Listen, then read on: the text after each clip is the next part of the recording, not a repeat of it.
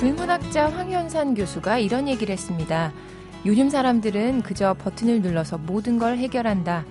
커피도 자판기를 눌러서 뽑고 글도 키보드를 눌러서 쓴다.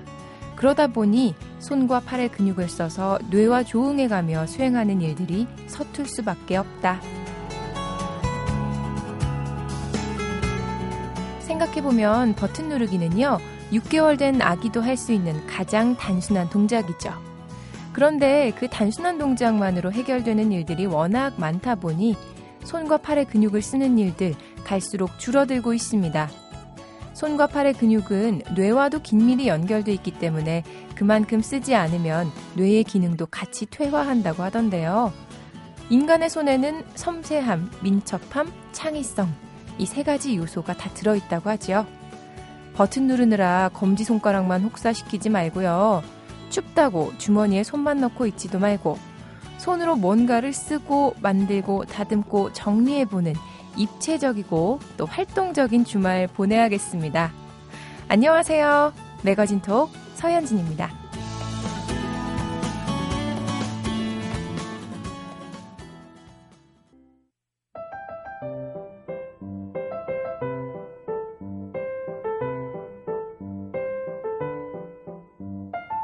가을에서 겨울로 전환되는 스위치가 켜진 것 같죠. 눈, 칼바람, 영하의 기운이 한꺼번에 몰려들었던 이번 한 주, 우리의 일상을 변화시켰던 크고 작은 흐름은 무엇이었는지 트렌드톡에서 짚어봅니다. 오늘도 시내 21 이다혜 기자와 함께 할게요. 안녕하세요. 안녕하세요. 추워요. 날씨가 춥죠. 너무 춥다, 너무 추워 이러면서 우리도 스튜디오에 들어왔는데.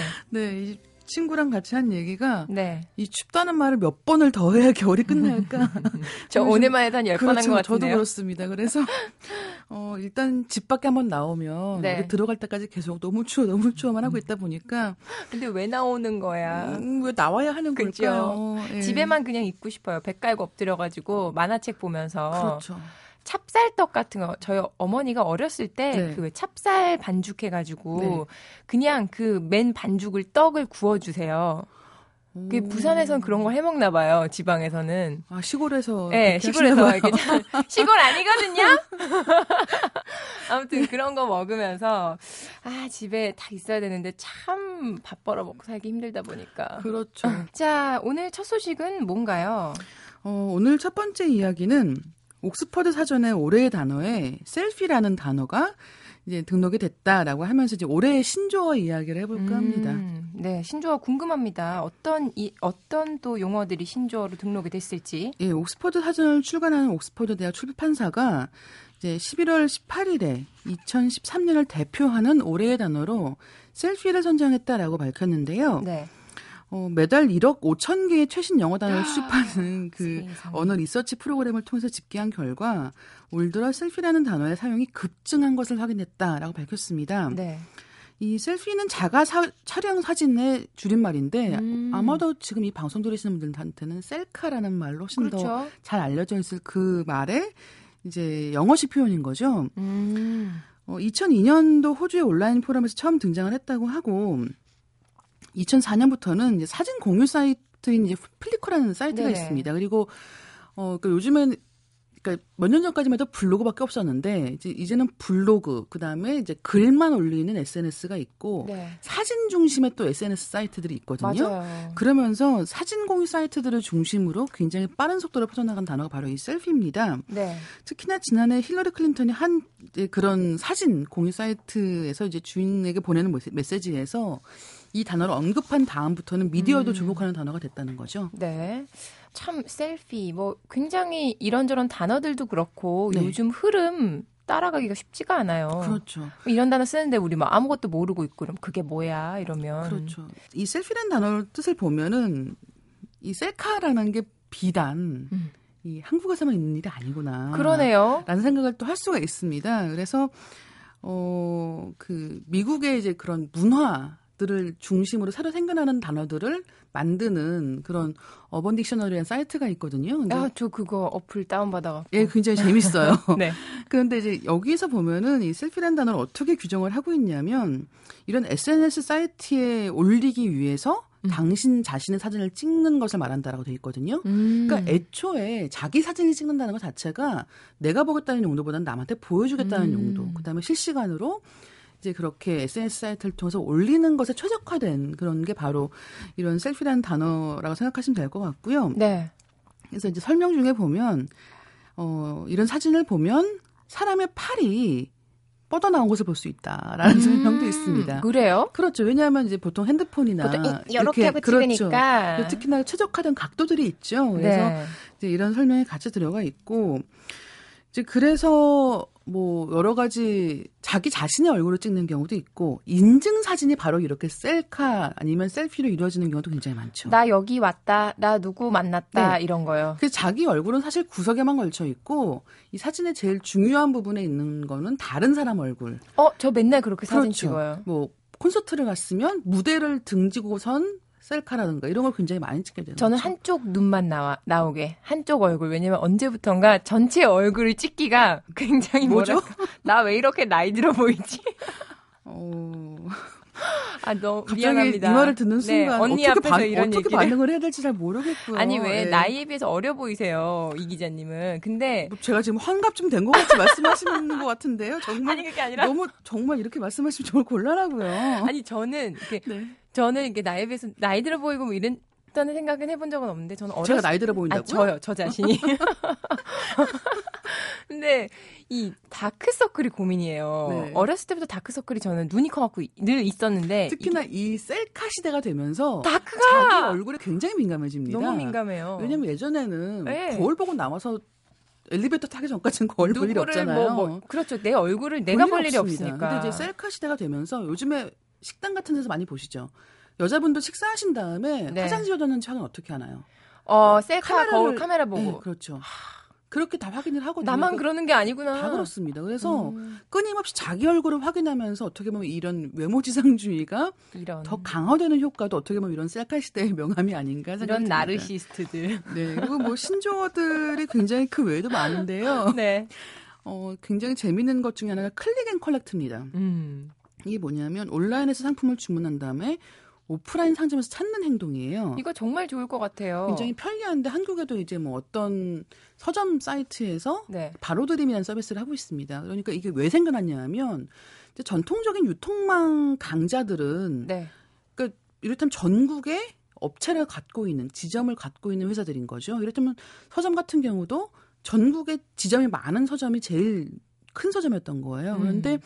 이제 온라인 업체들이 굉장히 많아지면서 이런 오프라인 업체들이 온라인 업체의 방식을 차용하고 음. 자기들도 이제 온라인 쇼핑몰을 만들어낸 상황이 된 거예요. 네. 근데 오프라인 매장들을 그렇다고 다 없앨 수는 없잖아요. 그렇죠. 그러니까 그두 가지를 혼합한 방식입니다. 아. 그러니까 이제 온라인에서 주문을 하면 아무리 배송이 빨라도 하루가 걸리거든요. 대개는 하루도 정말 대단한 거예요. 그렇죠, 대단한 우리나라만 할 수 있는 거예요. 네. 이거는 한국에 당일 배송도 있죠. 네. 예, 근데 어쨌든 편의점 막 이런 건 편의점 그렇죠. 택배 이런 거 진짜 예. 아름다워요. 근데 이제 하루 정도 걸리니까 네. 이렇게 온라인으로 주문하고 오프라인 매장에서 찾는 경우는 온라인에 할인을 받고 음. 이제 오프라인 매장이 이제 집 근처에 있다 그러면 직접 음. 가서 사면 오프라인 가격이지만 네. 온라인 주문을 했으니까 그 찾는 때는 그런 할인 받은 가격으로 할 수가 있는 거예요. 정말 좋네요. 보통 네. 온라인 이용하시는 분들이 할인 받으려고 그러는 그렇죠. 거잖아요. 예. 왠지 제값 다 주고 사면 좀 아까운 손해 보는 것 같은 기분. 네. 예, 그러니까 어떻게 보면 이제는 어, 물건의 제값을 다 주고 사지 않는 시대가 됐다라는 것의 반증일 수도 있을 것 같아요. 그리고 네.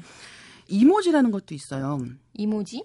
한국에서 이제 이모티콘이라고 부르는데 음. 이게 원래는 에모지라는 겁니다. 그러니까 네. 일본 단어고요. 아. 이게 그림 글자란 뜻이에요. 음. 근데 이제 이게 이제 미국으로 넘어가면서 네. 발음이 바뀐 거죠. 그래서 이제 이모지라는 표현으로 등록이 됐고. 에모지, 이모지, 이모티콘 네. 다 똑같은 얘기군요. 그렇죠.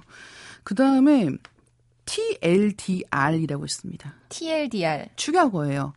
TLDR 네. 모르겠네. Too long, 음. didn't read인데요. 이게 뭐냐면 너무 길어서 안 읽었어요라는 뜻입니다. 아. 그러니까 이 보통 SNS 아. 할때 할 때 보시면 140자 제한이 있죠. 네. 그러면 긴 글 쓰기를 하려면 링크가 걸립니다. 맞아요, 맞아요. 네, 그래서 클릭을 해야 돼요. 그러면 그 긴 글로 넘어가는 식인데 읽기 싫다는 거죠. 그래서 거기에 예, 거기에 대한 답을 하면서 어. 이렇게 쓰는 거예요. 읽진 않았는데 예의 없다. 나는 이렇게 생각해. 그러니까 이를테면 대충의 예. 그 제목이라든가 앞에 그런 데만 보고 난 이건 다 읽진 않았지만 이런 것 같아라고 얘기를 할 때 이런 표현을 쓰는 그러니까 거죠. 너무 예의 없지 않아요? TLDR 질 이거잖아요. 그렇죠. 예. 음. 자 다음 소식은 어떤 소식일까요? 안방극장의 단막극 이 음. 부활하고 있습니다. 맞아요. 단막극 요즘들 네. 뭐 이런저런 기사들 많이 봤어요. 어, 그 지상파 방송 3사가 2004년 이후 9년 만에 모두들 단막극을 부활을 시켰다라는 뉴스가 뜨고 있는데 네. 이제 원래 다 방송 이 지상파 방송 3사가 전부 다 굉장히 유구한 단막극 전통을 갖고 있습니다. 그렇죠. 드라마 게임 뭐 베스트 극장, 베스트 극장. 예, 많은 분들이 굉장히 좋아하셨을 뭐 TV 문학관 이런 작품들 저기 그런 단막극들도 있는데 네. 이 문제는 뭐냐면 점점 시청률이 떨어진 거예요. 음. 근데 그러면서 이런 단막극들이 차례로 폐지가 됐습니다. 근데 최근에 이제 이슈가 되는 게 단막극이 부활을 하기도 했고 그다음에 단막극 작가 출신의 스타 작가들 탄생을 하고 있는 거예요. 네. 이제 그러면서 단막극이 단순히 시청률만으로 얘기할 수 있는 게 아니라 이런 방송계에 굉장히 좋은 인력들을 발굴할 수 있는 통로가 되는구나라는 것을 알게 된 계기가 된 것 같습니다. 음. 그래서 올해 방송된 일단 KBS의 그 드라마 학교 2013, 직장의 신 모두 그 단막극 드라마 스페셜을 통해서 발굴된 이현주, 윤난중 작가의 작품들이고요. 네. 그다음에 최근에 종영한 비밀 역시 이제 단막극을 음. 통해서 데뷔한 그런 유보라 최호철 작가가 이제 쓴 작품들이고 하면서 단막극이 다시 한번 각광을 받는 그런 시대가 된 거죠. 연기자 입장에서도 그렇고 프로듀서 입장에서도 그렇고 단막극이 굉장히 좋은 뭐랄까 장편을 만들기 전에 그렇죠. 좋은 실험 무대 이런 게 될 것 같거든요. 그리고 작은 영화 같은 효과가 있는 거예요. 네. 그 이제 이 단편이나 단막극을 얘기를 할 때 이제 항상 어떻게 볼 것인가. 이를테면 이 단막극 자체가 그만큼 가치가 있다라는 시각도 있지만 말씀하신 것 같이 장편으로 가는 일종의 교두보 같은 생각도 굉장히 많이들 하시거든요. 그런데 어 일단 둘다 네. 굉장히 중요한 부분들이 있는 것 같고 어 이를테면 긴 드라마를 쓰기 위해서 아니면 긴 드라마를 연출하기 위해서 이제 자기의 호흡을 가다듬을 수 있는 계기가 되기도 하고 그것은 네. 뭐 연출자나 아니면 그런 각본을 쓰는 시나리오 작가라든가 그리고 연기자들 모두에게 다 해당되는 이야기인 것 같습니다. 아, 단막극 앞으로 좋은 작품들, 좋은 배우들 또 맞아요. 배우들도 발굴하잖아요. 거기서 그렇죠. 좋은 작가들 많이 발굴을 했으면 좋겠습니다. 근데 뭐 단막이 화제가 되고 있는 게 TV 드라마만이 아니라 출판 문학계에서도 단편이 다시 주목을 받고 있다. 이런 네. 이야기가 있습니다. 일단 올해 노벨 문학상을 앨리스 멀로라는 작가가 수상을 했는데 네. 어, 캐나다의 체오프라고 불립니다. 음. 단편만 썼어요. 음. 그래서 이제 단편집들이 한국에도 지금 출간이 되어 있고, 네. 어, 뭐, 그 수상 직후부터 지금까지 베스트셀러 목록에 이름, 이름, 이 책들 제목이 올라 있는데, 네. 어, 한국의 출판 시장의 변동, 변화가 있었습니다. 그러니까 원래는 그런 문학상이라든가 네. 아니면 신인 등용문이라고 하는 뭐 신춘 문회 같은 거 있지 않습니까? 그런 것들이 많이들 단편 중심이었어요. 음. 그러니까 단편을 써야 네. 등단을 할 수 있고 또 예. 상을 받기 때문에 아주 오랫동안 그런 단편을 문해찬 작가에서도 단편 쓰는 법을 가르치고 또 단편집이 모든 작가들의 첫 번째 책이었던 거예요. 네. 이제 그랬는데 어, 한 이제 10년 가까이 된 것 같은데요. 장편상이 생깁니다. 음. 그러면서 신인과 기성 작가를 불문한 장, 장편상들이 1억 원 고료 로 등장을 하기 시작을 하는 거예요. 네. 이제 그러면서 장편을 쓰는 움직임이 굉장히 활발해졌습니다. 고려 때문에요? 아, 고려 때문은 아니죠. 근데 이제 그만큼 장편을 출간할 수 있는 방법들이 많아졌다고 생각하시면 될 것 같고요. 네. 그러니까 이제 장편 같은 경우는 좀 긴 호흡으로 써야 되는 거잖아요. 근데 예전에는 그게 신문 연재라는 방식으로 음. 이제 장편들이 손을 선을 보였다고 한다면 어, 요즘도 신문 연재 많던데요. 그렇죠. 근데 요즘에는 이제 그런 신문 연재보다는 인터넷 연재가 훨씬 많습니다. 음. 예. 그러니까 이제 이런 출판사들이 이제 신인을 발굴하고 계속해서 이제 글을 어떻게 받는가라는 구조가 변화하면서 한동안은 이런 단편보다는 장편에 훨씬 더 포커스가 맞춰졌던 거죠. 그래서 단편으로 데뷔한 작가들도 항상 듣는 질문이 네. 장편 언제 써? 이걸 물어봤다는 오. 거예요. 스트레스일까요? 장편 스트레스가 단편 되죠. 작가들에게는 네. 왜냐하면 장편과 단편이라는 게 아까 단막극 이야기도 했지만 단순히 이 길이의 문제가 아니거든요. 기계적으로 길이의 문제가 아니라 단편은 단편에 어울리는 이야기가 있고 장편은 장편에 어울리는 이야기가 있고. 그렇죠. 예. 억지로 뭐 이야기를 내용과 형식이 예, 같이 맞아 떨어져야 되는 거기 때문에 이제 그런 면에서 이 장편을 꼭 써야 된다든가 네. 아니면 단편만이 살 길이다라든가 이런 식으로 너무 한쪽에 쏠리는 건 좋지 않은 것 같고요. 어, 황석영 작가 같은 경우도 이제 많은 분들이 대작들로 기억하실 수도 있지만 탑을 비롯해서 등단 등단작이었거든요. 어, 초기 단편들이 굉장히 아름답습니다. 음. 그래서 한국 작가들의 단편들도 좀 많이 읽어보셨으면 하는 바람이 있네요. 어, 좀 몇 개 추천해 주세요. 정말 가시기 전에. 어, 저는 이청준 작가 매잡이. 라는 음. 작품도 굉장히 좋고요. 네. 황석영 작가 탑이라는 탑? 소설은 정말 좋습니다. 꼭 짧은데 예, 금방 읽을 수 있지만 다 읽고 난 다음에 어, 정말 천재 작가였구나라는 생각이 음. 다시 한번 드는 그런 책들이니까요. 네. 단편집들을 예, 정말 오늘 얘기 나온 김에 많이들 보셨으면 좋겠네요. 네. 아, 오늘 트렌드 톡도 참 재밌었습니다. 마지막에 책 그 추천도 좋았고요. 지금까지 신의 20일 이다혜 기자와 함께 했습니다. 다음 주에 봬요. 네, 감사합니다. MBC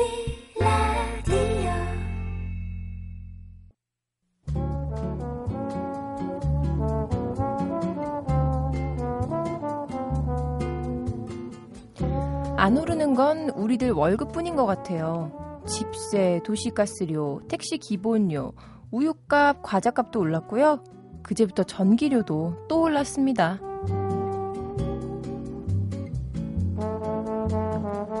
또 올랐다는 사실 때문에 더 갑갑한 것 같아요. 연초에 전기료 4%나 올랐었는데 이번에 또 평균 5.4%가 올랐으니까 작년보다 10% 가까이 오른 격이죠. 뭐 산업용 전기료 때문에 평균 인상률이 높아 보일 뿐이지 주택용 인상률은 2.7%에 불과하다고 뭐 이렇게 얘기하지만요. 2.7%라도 오른 건 오른 거잖아요. 아파트 난방비가 많이 올라서 올겨울은 전기장판, 전기 이불, 전기 난로로 버티겠다는 사람들도 많았는데요. 그 꿈도 무산이 됐습니다. 현대판 감전사고, 일렉트릭 쇼크는 전기료 쇼크인 것도 같네요. FX 노래로 기분 전환 좀 해볼까요? 일렉트릭 샥.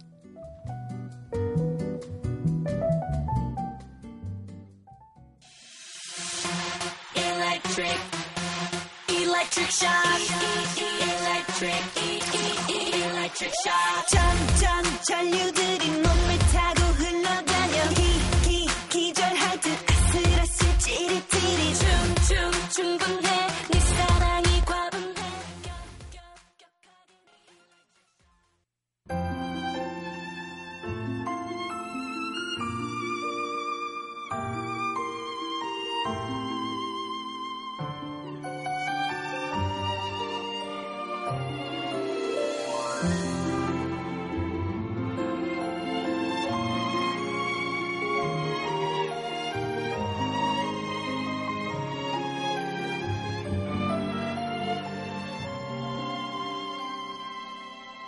라디오 매거진 톡 서현진입니다. 곰보다 여우가 낫다라는 말이 있죠. 남자든 여자든 둔하고 뻣뻣하고 무뚝뚝한 사람보다는 센스 있고 친절하고 또 애교 있는 사람이 더 낫다는 의미일 텐데 여러분은 어떤 스타일인가요? 이번 달 스타일톡에서는 애교와 아부에 눈뜰 때라는 주제로 얘기 나눠보겠습니다. 패션 매거진 보그코리아 김지수 feature director 자리하셨어요. 안녕하세요. 네, 안녕하세요. 아, 어떤 스타일이신가요? 곰? 여우? 아, 저는 사회생활에서는 좀 여우 쪽인 것 같고요. 네. 가정생활에서는 곰인 것 같아요. 아, 그러니까 원래는 여우과보다는 곰과에 가까우신 맞습니다. 거군요. 네. 근데 이제 아무래도 네. 특히나 패션지 막 디렉터, 에디터 이러려 그러면 여우가 안 되면 살아남기 힘들 것 같아요. 힘들죠. 생존의 기술로 이제 여우로 좀 음. 어떻게 살아남아 보려고. 후천적 노력에 의한 여우, 여우의 탈을 쓴 곰. 맞습니다. 음. 사실 저도 그런 과거든요. 네. 사람들 막 그렇게 많이 만나고. 네. 그 여우과처럼 보이는데 저요? 그렇죠. 그러니까 네. 저도 지금 네. 여우의 탈을 쓰고 있다니까요. 그러니까 이게 힘들어요. 저는 이렇게 그냥 네. 아무렇지도 않게 하는 게 아니라 그러니까 상당히 많은 에너지를 소비하시면서 힘들어요. 네. 힘들었어요. 지금은 좀 많이 나아졌는데 처음에 음. 사회생활 할 때는 어, 힘들어. 왜 이렇게 내가, 내가 별로 안 좋아하는 사람한테도 막 웃으면서 얘기해야 되고, 그럴까? 네. 라고 생각하다가, 결국에 나를 위해서 그렇죠. 변하는 네. 거죠. 참 이런저런 사람들 많습니다. 오늘 음. 애교와 아부의 눈뜰 때라는 주제로 이야기를 해주실 텐데, 어, 모르겠어요. 아부, 설령 아부라 하더라도, 그게 좋은 얘기 해주는 사람 싫어하는 사람 없잖아요. 그렇죠. 음. 네. 그런 의미에서 아부 모르겠어요. 좀 적당하다면은 나쁘지만은 않을 것 같은데요. 저는 상당히 긍정적으로 생각하는 편이에요. 그리고 음. 요즘에 또 어떻게 보면 갑과 을의 관계로 좀 많이 사람들이 스트레스를 받고 있는데 그래서 네. 어떤 을의 생존법으로 뭐 의무적인 감정 노동이다 뭐 이렇게 하면 상당히 이게 슬프지만 음. 얼마나 이, 이 사회 자체가 스트레스가 많고 또 악플도 많고 네. 이런 상황에서 그런 긴장을 해소하는 정서적인 윤활유로서 어떻게 보면 립 서비스 네. 수 있는데 예, 그런 어떤 진심 섞인 과장된 칭찬이랄까요? 이런 거 상당히 음. 예, 좋다고 봐요. 이게 어떻게 보면 이제 언어 trade 놀이라고 할 수 있는데요. 언어 trade? 그렇죠. 그게 이제 그 게임의 규칙이 있죠. 나한테 네. 좋은 말을 해주면 나도 너한테 좋은 말을 해줄게. 뭐 이런 음. 거죠. 네. 맞습니다. 사실 네. 나한테 좋은 얘기 해주는 사람한테는 좋은 말이 나가죠. 그렇죠. 그리고 후배라도 그냥 뚱 하고 뭐 뭐 일 잘하면 되니까요. 뭐 이런 스타일들은 음. 뭐 하나 별로 챙겨주고 싶지 않거든요. 그렇죠. 음. 사람이 일단 그런 아부의 말을 들었을 때그 네. 그 감정적으로 굉장히 고양이 돼요. 그래서 뭐 아, 비행기 태우지 마세요 막 이러잖아요. 그 네. 그만큼 비행기 타는 것처럼 황홀하다는 표현이거든요. 그렇습니다. 네. 참 근데 사실 제가 음. 굉장히 막내였을 때 부하 직원이었을 때는 그런 생각을 많이 했어요. 네. 어, 부장님은 모르시나 봐. 원래는 내가 훨씬 더 착한 애고 저렇게 앞에서 아부 떠는 애들은 뒤에서 네. 일도 하나도 안 하고 앞에서 립 서비스만 하는 애들인데 모르시나 봐 이랬는데 뭔가 진실은 결국엔 알려지지 않을까라고 네, 생각하신 생각했어요. 거죠. 절대로 그렇지 않아요. 그렇지 않고 네. 아시더라고요. 어. 아셔도 그냥 어, 네. 그런 거 알아. 근데 음. 얘가 귀여워. 음, 그건 어쩔 수 없는 게, 네. 그, 사실 윗사람들이 아부를 좋아하죠. 왜 이렇게 좋아하실까요? 네, 그게 이제 그 아부라는 태생 자체가 윗사람에 대해 권력자에 대한 접대거든요. 음. 그건 뭐냐면 나는 당신을 존중합니다. 라는 그런 표현이기 때문에 네. 권력자들은 네. 그 위에 올라 있는 사람들은 아부하는 사람들이 많을수록 내가 권력이 있다라고 인정을 받는 거기 때문에 굉장히 음. 행복감을 안정감을 느끼죠. 그러니까 나의 권력을 재확인하는군요. 그렇죠. 그러니까 나 이런 사람이야 알지. 음. 아, 몇몇 얼굴들이 막 스쳐 지나갑니다. 아, 그거였구나. 네. 왜 저렇게 그냥 입에 발린 말, 빈말임이 뻔한데 저걸 음. 저렇게 모르실까? 그러고 그냥 저렇게 좋아하실까? 그런데 또 그런 것도 있어요. 입에 빈말이라고 생각하는 사람은 네. 그 아부를 구경하는 제3자의 경우가 많아요. 그제 저 제3자 네, 구경하면서 네, 이제. 제3자가 볼 때는 어 저건 정말 그 누가 들어도 저거는 네. 음, 사탕 발림인데라고 생각하지만 아부를 실제로 듣는 사람들은 네. 그게 진실이라고 생각하는 경우가 많아요. 맞아요. 내가 생각하는 대로 보고 생각하니까요. 그렇죠. 네. 어, 어떤가요? 김지수 기자님도 이제 후배들 많잖아요. 네. 아부에 약한 편이세요? 저는 아부를 먹고 산다고 벌써. 아부는 나의 힘이라면. 맞아, 나의 에너지, 네. 에너지의 원천. 맞습니다. 아니 그리고 제가 일하는 세계 자체가 사실은 아부로서 네. 서로 끈끈하게 맺어져 있는 관계거든요. 아, 저 그게 궁금했어요. 네. 남자들은 막 술 마시고 담배 피면서 그, 음. 그 smoking time 이런 거 5분 10분 동안 막 워낙 이런저런 얘기 많이 하고 하잖아요. 네. 아부도 하고 막 이러는데 네. 여자들이 압도적으로 많이 모인 그런 패션 업계 이런 네. 데서는 어떻게 침묵을 다지나요? 뭐 주로 이제 칭찬이죠. 음, 어. 거기서 칭찬과 아부가 그렇죠. 중요하군요. 예쁘다, 아름답다 이런 네. 표현들 특히나 옷차림에 대한 칭찬이랄지 제일 네. 먼저 예. 이런 것들로 이제 분위기를 융화시키는 경우가 많죠. 특히나 어. 이제 패션계가 타인의 시선에 결박이 많이 돼 있잖아요. 네. 남들이 나를 어떻게 보는가에 따라서 중요하죠. 자기 정체성이 결정되기 때문에 특히나 좀 현장에서 일할 때 보면 뭐 사진 작가, 스타일리스트, 뭐 배우들하고 같이 일할 때는 늘 네. 감격에 겨운 상태로 너무 예뻐, 너무 멋져 이런 감격에 겨운 상태 너무 힘들 것 같아. 아, 힘들어. 아니 근데 그게 실제로 어떤 최면 효과가 돼서요. 아, 서로 정말 그렇게 느끼는 거예요. 맞습니다. 네. 특히나 마, 음. 말씀하신 것처럼 뭐 스타 그런 셀레브리티들과의 네. 작업들이 많으니까 그렇죠. 그런 분들이 기분 좋게 만들어서 하다 보면은 그 일의 결과도 훨씬 좋아지겠네요. 훨씬 좋아지죠. 음. 네. 뭐 배우들 만날 때도 뭐 알파치노 100명을 네. 줘도 난 당신하고 안 바꾼다. 뭐 이렇게 얘기를 한다든지. 예. 네. 뭐 어떤가요? 싹수가 떡잎이 보이는 후배들이 있나요? 아, 저 아부 최고야. 저만큼 잘한다. 아부를 잘하는 사람은 없다. 없다. 아직까지.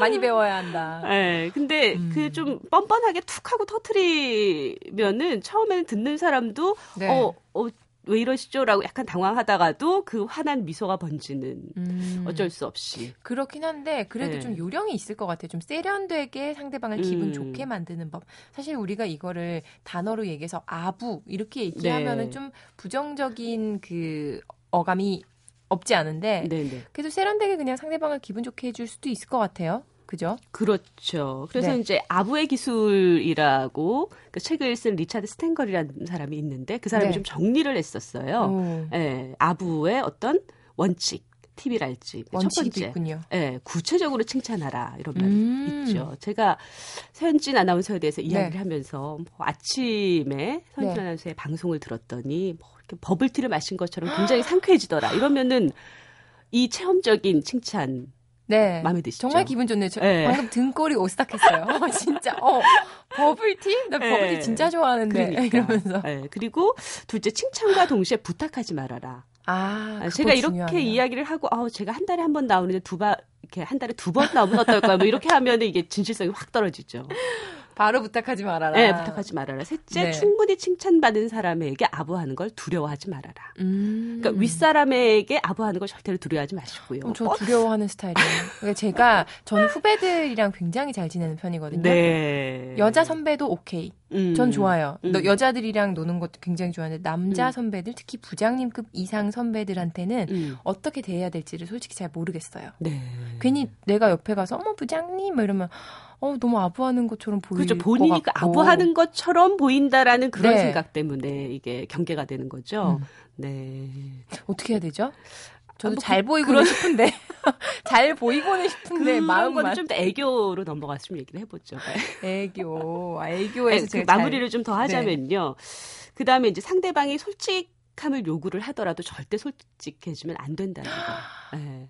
진짜 중요하네요. 그렇죠. 그게 굉장히 상대방 그걸 혹독한 비난으로 받아들입니다. 정말 솔직하게 얘기했을 경우에. 정말 솔직하게 얘기할까요? 이렇게 하면서 이제 얘기가 되는 거죠. 절대 네, 그거는 좀 특별한 경우에 그 솔직함을 정말로 필요하는 네. 네, 그런 경우가 또 따로 있는 경우고요. 그렇군요. 그리고 또 이제 전혀 반대되는 자질을 칭찬하라 뭐 이런 것도 있어요. 예를 들어 굉장히 잘난 체 하는 사람한테는 어, 너무 겸손하십니다. 이거 이제 반어적인 아부라고 하는데요. 정말 반어적인데요. 그렇죠. 근데 그럼에도 불구하고 그게 먹힌다는 거죠. 정말요? 네. 그리고 그 사람의 행동이 점점 겸손한 쪽으로 교정되기도 합니다. 아, 그래. 사람들이 나한테 겸손하다고 칭찬했으니까 내가 바뀌어야지 이렇게 생각할 수도 있겠군요. 그렇죠. 예. 네. 그게 동기부여라고 할 수 있는데요. 어. 굉장히 핵심적인 동기부여가 그렇게 반어적인 아부예요.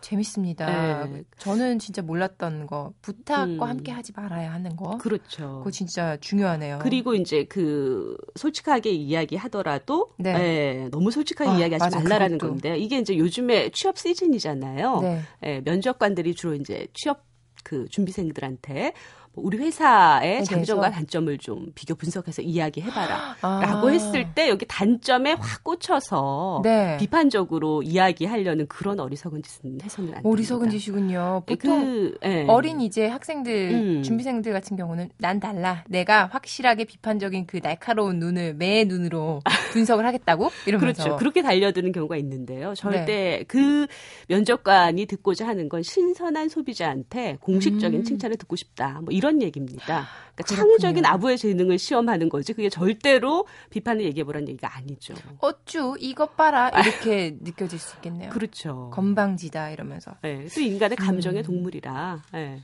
애교로 한번 넘어가 보겠습니다. 아부와 네. 애교, 애교의 기술 어떤 게 있을까요? 사회생활에서 양념처럼 필요한 게 약간의 아부라면은 애교는 제가 볼 때는 이게 남녀 관계, 사랑하는 사이에서 굉장히 중요한 것 같거든요. 그렇죠.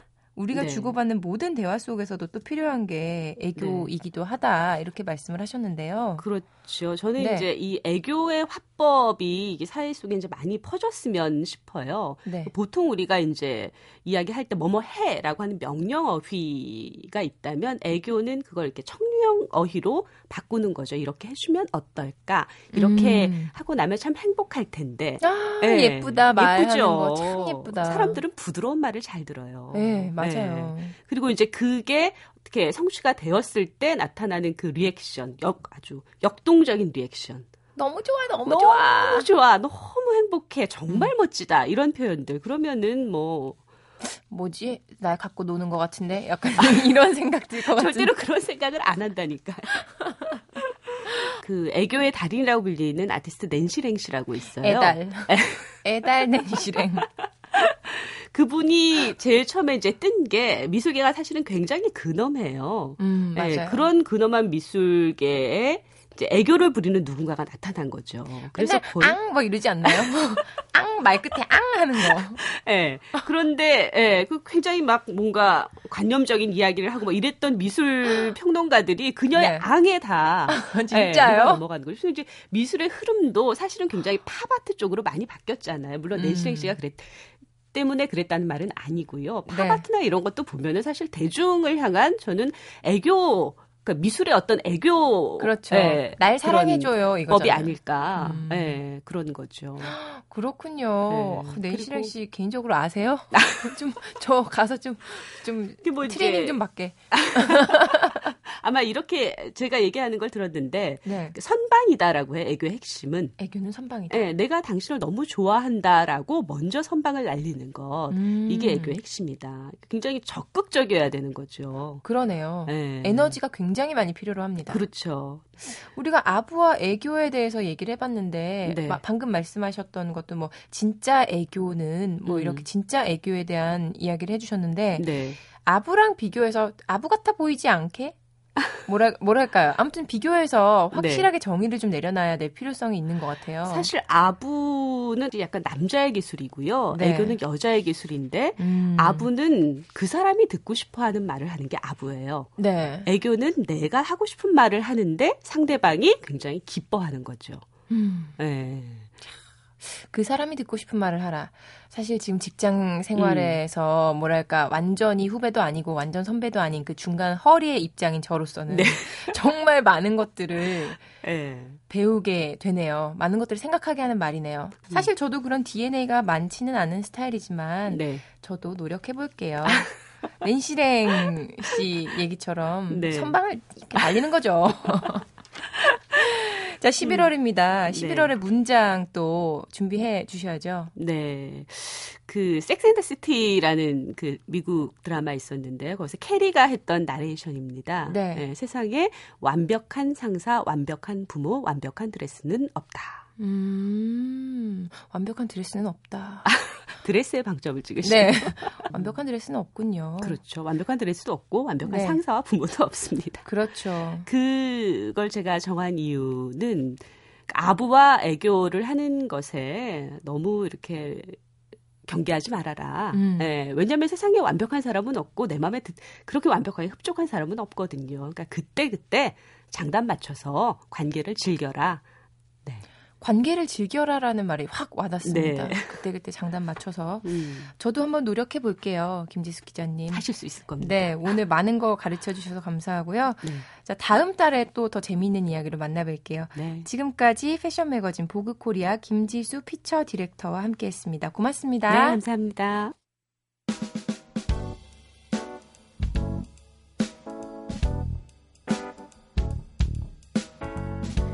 다음 주 매거진 톡은요, 경영 전반에 필요한 상식, 중요한 흐름들, 부드럽고 흥미롭게 접근해보는 시간, 비즈니스 톡 준비되어 있습니다. 동아 비즈니스 리뷰의 김남국 편집장님과 함께하는 다음 주도 많이 기대해 주시고요. 지금까지 매거진 톡 서현진이었습니다. 함께 해주셔서 고맙습니다.